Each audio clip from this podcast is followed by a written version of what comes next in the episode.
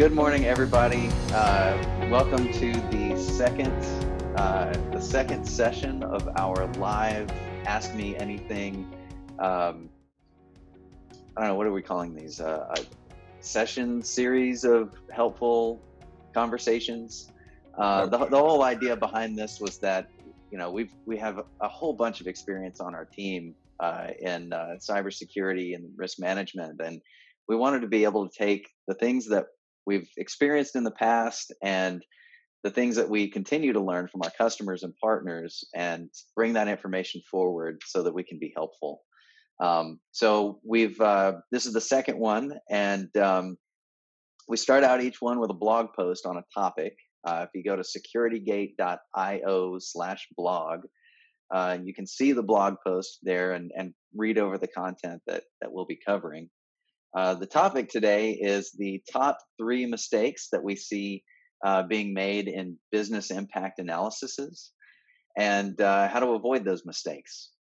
Um, the idea behind these sessions is that we want them to be quick. We don't want you to have to carve out lots of time on your calendar. So, uh, 20 minutes is what we're aiming for. Uh, we're going to take the blog post and we'll kind of follow through that. And then, with whatever time we have remaining, we'll uh, we'll jump to our audience and uh, take some questions.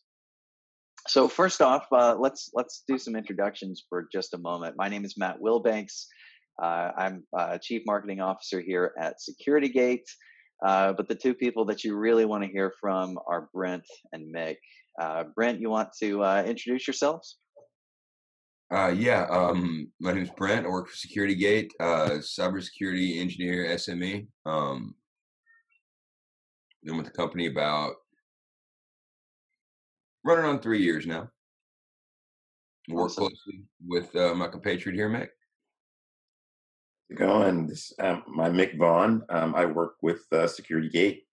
I just celebrated a uh, one year anniversary, so I was excited. Things are still new, um, but uh, we've had uh, experience. Uh, Brent and I, and one of the co-founders, uh, in a previous cybersecurity uh, incarnation, if you will, uh, worked together and uh, got to experience um, cybersecurity awareness on a global scale. So yeah, we have seen a lot of a lot of interesting things. Awesome, guys. Well, happy to be doing this again with you. Uh, the the first one of these that we did was pretty fun. Um, looking forward to going through uh, through this one and getting to the next ones. Um, so why don't we just go ahead and jump in? So the topic that we're covering, uh, as I mentioned before, is the top three mistakes uh, that, that we see people making uh, when they're going through a business impact analysis. So let's start at the very top, at the high level, and just define business impact analysis. What what is that? Brent, you want to yeah, sure. I'll take this. Wanna... yeah, uh, business impact analysis. It's basically so the idea you want to do is take anything that could happen to your company and how much it will affect your company if it happens. So you look at two things there. You look at the likelihood of the occurrence and you look at the severity of the occurrence. And those together let you calculate where it lies on your, your risk matrix, which is that utilize utilize a threat risk matrix for these. Basically, the, the best idea way to do it is to start brainstorming get people from all the different departments that would be affected, have them say what their issues could be, write it all down, and then go through and associate a likelihood to each event and a severity to it. Chart that on, on a graph, and then you'll get your your level your level of risk for different occurrences, the different impacts to your business. So if if a company is thinking about going through this type of an exercise, um, what what what should they what what should a goal be for this exercise? Why why would they go through the exercise? What are they trying to get out of it? So what they're trying to figure out is what do we need to proceed in the event uh, of a of a disaster. Um, this also folds into disaster recovery as well. So you're asking questions about preparedness. What types of things do we need to do? What protocols need to be in place? Who needs to hold a set of backup keys? Just practical things. Uh, so you document these things um, and you prioritize them, as as Brent uh, indicated. Uh, you figure out what what happens next? This is how do we open the doors if some catastrophe befalls us? That's really what you're trying to get at. So, a pretty important process to go through when you're determining cybersecurity strategy. How, how do you handle all these different types of risks? Absolutely. So, one of the things that um, we discussed, and when we were putting together the blog post on the topic, um, was the the top three mistakes that we see being made, and the the one that jumped out from you guys immediately, really without hesitation, was about honesty in the session, and we explain in in the blog post that we're we're not talking about somebody trying to deceive somebody else you know they're they're not lying about something to try to cause harm this is more about they're just not telling the complete truth when they're talking about something that needs to be done. Can you talk about that a little bit? They want to represent themselves in the best light. And you find that happens a lot when you're doing assessments. When someone says, hey, do we have uh, this in place or that in place? The first uh, response, the knee jerk reaction, yeah, we, we do this and we do it really, really well. When you start to actually look at the process and you find not really as as good as we thought. And in fact, there's some things that are broken. Well, people do tend to represent the assessment in the best light, and that will hurt you faster than anything. Because if you don't have, you know, present knowledge of where you are, situ- situational awareness of where you are and where you're headed, um, it, it, can present a problem. It's it's going to flash up blind spots basically in your organization. Yeah, I mean it is it is a problem in the assessment level too. But like uh, concrete example, just the idea like people are sitting in there, you've got all the upper management in there. Someone asks you about your department. The temptation is going to be to downplay the risk to you. So don't worry about me, don't worry about us. I got it. That's that's where it really creeps in most in the BIA. How, how do you how do you avoid this? How how do you how do you start one of these processes uh, with everyone feeling like they can be fully transparent and honest? You say how, how do, you, how do you do that? As often as possible. Um, and even then, it's not always going to take, and just fully expect that it's going to take a while. Even if it does end up working, everybody's completely honest. It's, going to, it's not going to start at the beginning of the meeting. Uh, you'll start, you you'll get more interesting stuff in the last five minutes than you got in the first 15, for sure. So almost a process of kind of warming up before you get to the real truth of here's what things look like. Yeah, there's a lot of that. So the collaboration is important, and one of the things that we found out that you really have to move to to communicate and to collaborate. You have to make that known. You have to reiterate it. And one of the things that we came up with uh, that we noticed uh, going from rig to rig is the campfire stories. Um, when you start the campfire stories in, in the mess hall or wherever, um, and you start to collaborate and you show interest in what they're doing, and uh, you realize really quickly that people tend to they they tend to loosen up and to be more free and to actually bring problems to the forefront. They'll say, "Well, here's a suggestion. What do you think of this? And one of the big things with us was the the USB um, ports. They wanted to tell us every campfire story ever imagined about those USB ports. And when you share that type thing, you find out that collaboration is really well, it'll loosen people up and probably, you know, you'll get more true statements after that process. So campfire stories, you, you mean having more frequent informal conversations about this rather Absolutely. than everybody's in a boardroom, you know, document exactly what you see, your name is tied to it. Absolutely. Lunch and learns work. Um, it, it just, it, I don't know, setting people at ease, making them comfortable, feel comfortable, they open up and you get better you know better information better data. Makes sense.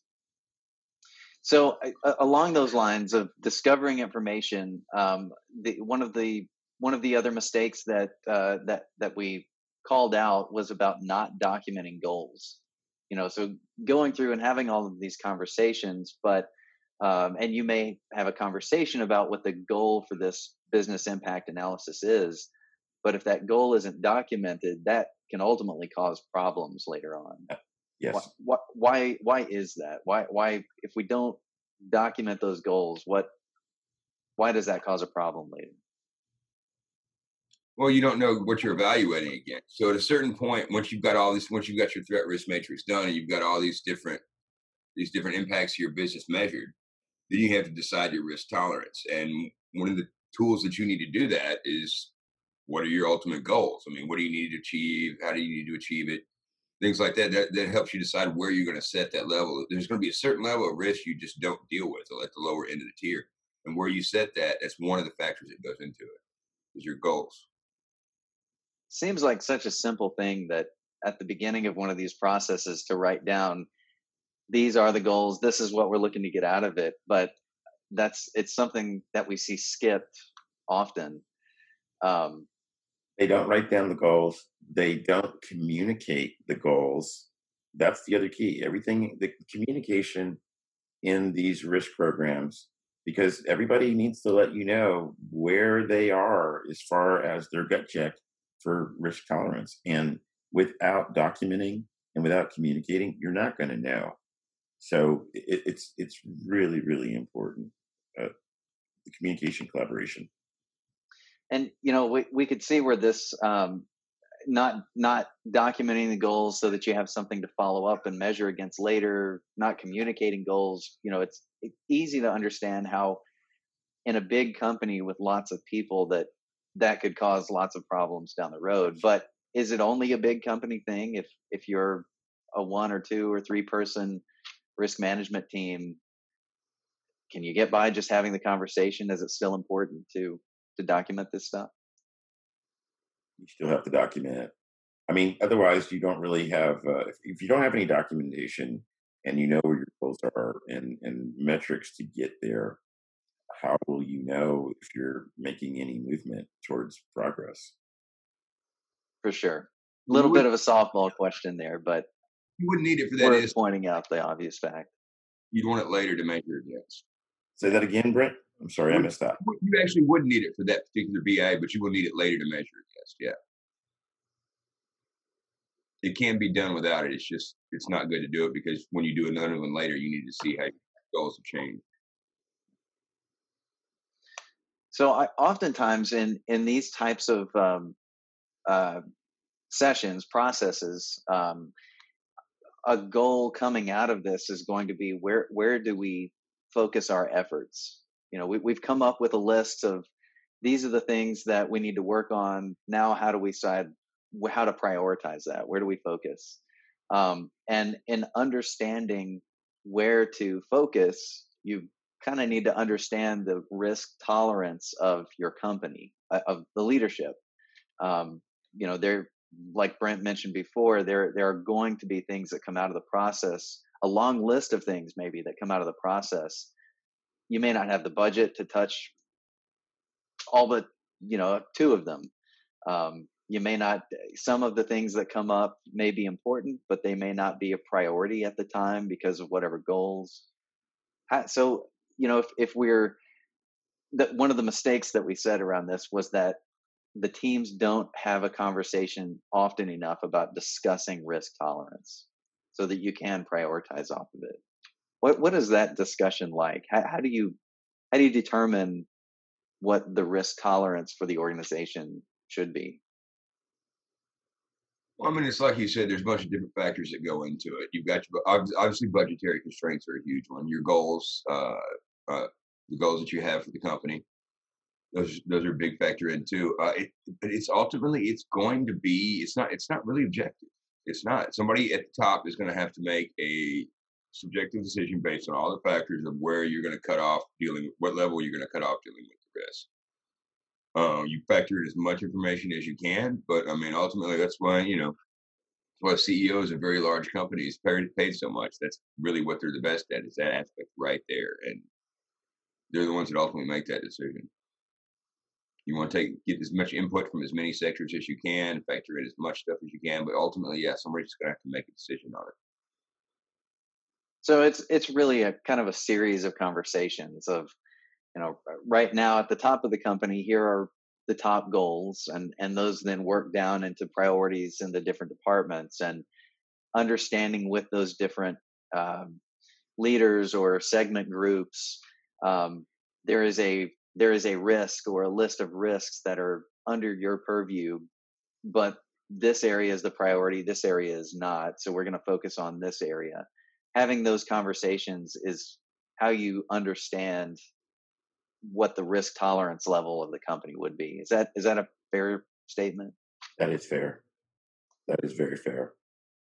So you have those conversations and then you come back to your group that's running the business impact analysis and and all of you together have the conversation about um, well here are the company priorities and here's how um, our priorities then line up against that and and now we know that we're going to focus on these controls and updating these systems um, versus something else.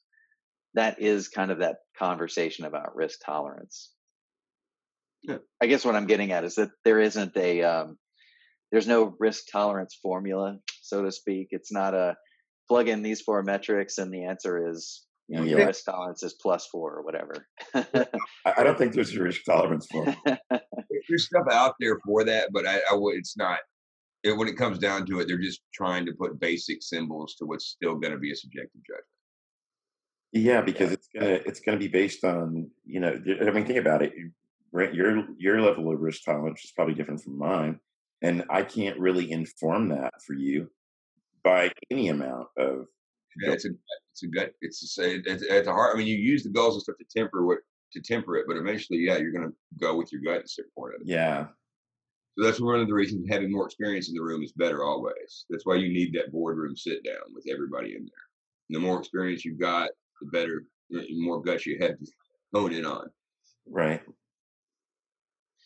Awesome, guys. Well, we are uh, we are coming up on our 20 minutes here, so um, thanks for going through that conversation. Um, Want to open it up to anybody that is um, uh, anybody that's watching or uh, here in the uh, this Zoom meeting with us. Um, if you have questions, now's your chance. Feel free to take yourself off of mute or post the questions in the uh, in the chat. And uh, if we don't get to them here, we'll certainly follow up uh, answering them. But this time is yours. Moving from here. Yeah, hi, this is Nabil. Um, a quick question. Um, you talk about obviously honesty, goals, documentation. Um, there is an expectation um, that the people who you've entrusted these these go oh how do I put this? The documentation, the processes, the risks uh, for each separate uh, business unit or separate division or separate function they would know best. Obviously, they're the specialist, and you will obviously collect that information into a master document. I found, and over a number of years, that's actually a very big assumption. They themselves sometimes don't know. How do you get around that? Because the, we've had this problem where, oh, this division, accounting have done this, but actually that's not correct. Have you experienced that, and how do you get around that? I have not experienced that so much in the BIA aspect. Now, for the risk assessment act, when you do actual risk assessments, I have definitely noticed that, and there's really there's it's really hard to get away from doing a site inspection. I mean, it's, at its core, you really need that a lot of the time. I just uh, I I just really haven't run into that that much from the BIA aspect. People pretty much tend to know what the major risk would be. I mean, you're going into this knowing what the risks are probably going to be for those business sectors. Honestly, you're just wanting them to articulate, and there could be some different stuff. But you do a couple of these for different kinds of companies, and you kind of know what the risks are going to be for that specific business unit anyway. Especially if you've got any idea of the architecture. I mean, you're going to want to do an assessment. You've already you're, you're already going to have a good idea, but you need the people in there in case there's something you forgot or something you missed. But I mean, often, I mean, I've, I've just, in the BIA at least, they seem to be also on the same page with what the major risk would be. I haven't really run into that. Have you, met? I haven't. I, I, I was kind of searching my mind. I haven't, not in the BIA at all. Yeah, I, th- I, think maybe. I mean, I think I, when you drill down, I suppose, of course, BIA is very, very high level. You know, what are the risks? You know, revenue loss or etc. Or we can't work. it's when you drill down. Sorry, I should have clarified. When you're drilling down to actually do that, you know, the documentation, the process, the goals.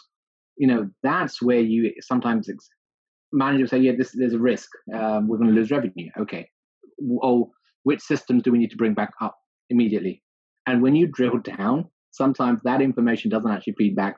What the top level are saying and what is actually happening is completely different. So, like disaster recovery plans, yeah, those are always. That's why testing is so critical for those. I mean, yeah, you can set those up and get ultimate.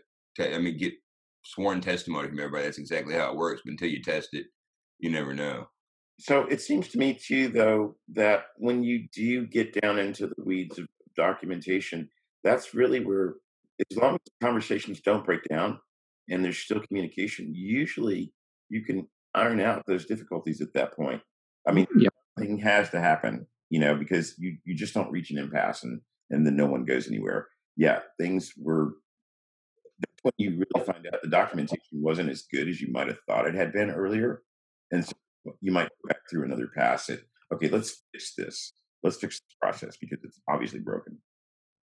Uh, it sounds like if if you know if if you are having to trust other people to give their expertise and and give you the answers uh, to different assessment questions, identify what the risks are, and then later on, you start realizing that maybe their expertise wasn't as high level as you thought it was. Then, yeah.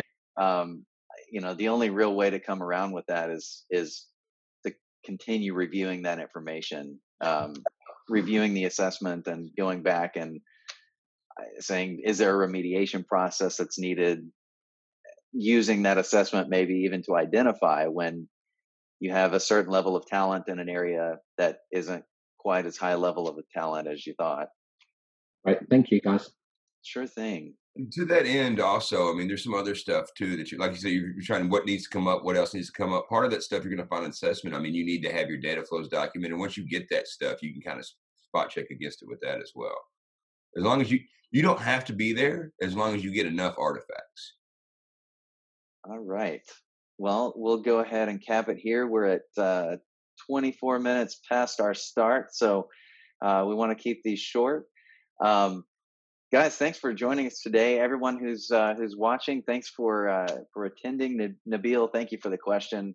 Uh, we're looking forward to doing more of these. We'll uh, we'll stay in contact on the next one, and uh, until then. Uh, y'all have a great day, and uh, we'll see you next time. Thank you very much.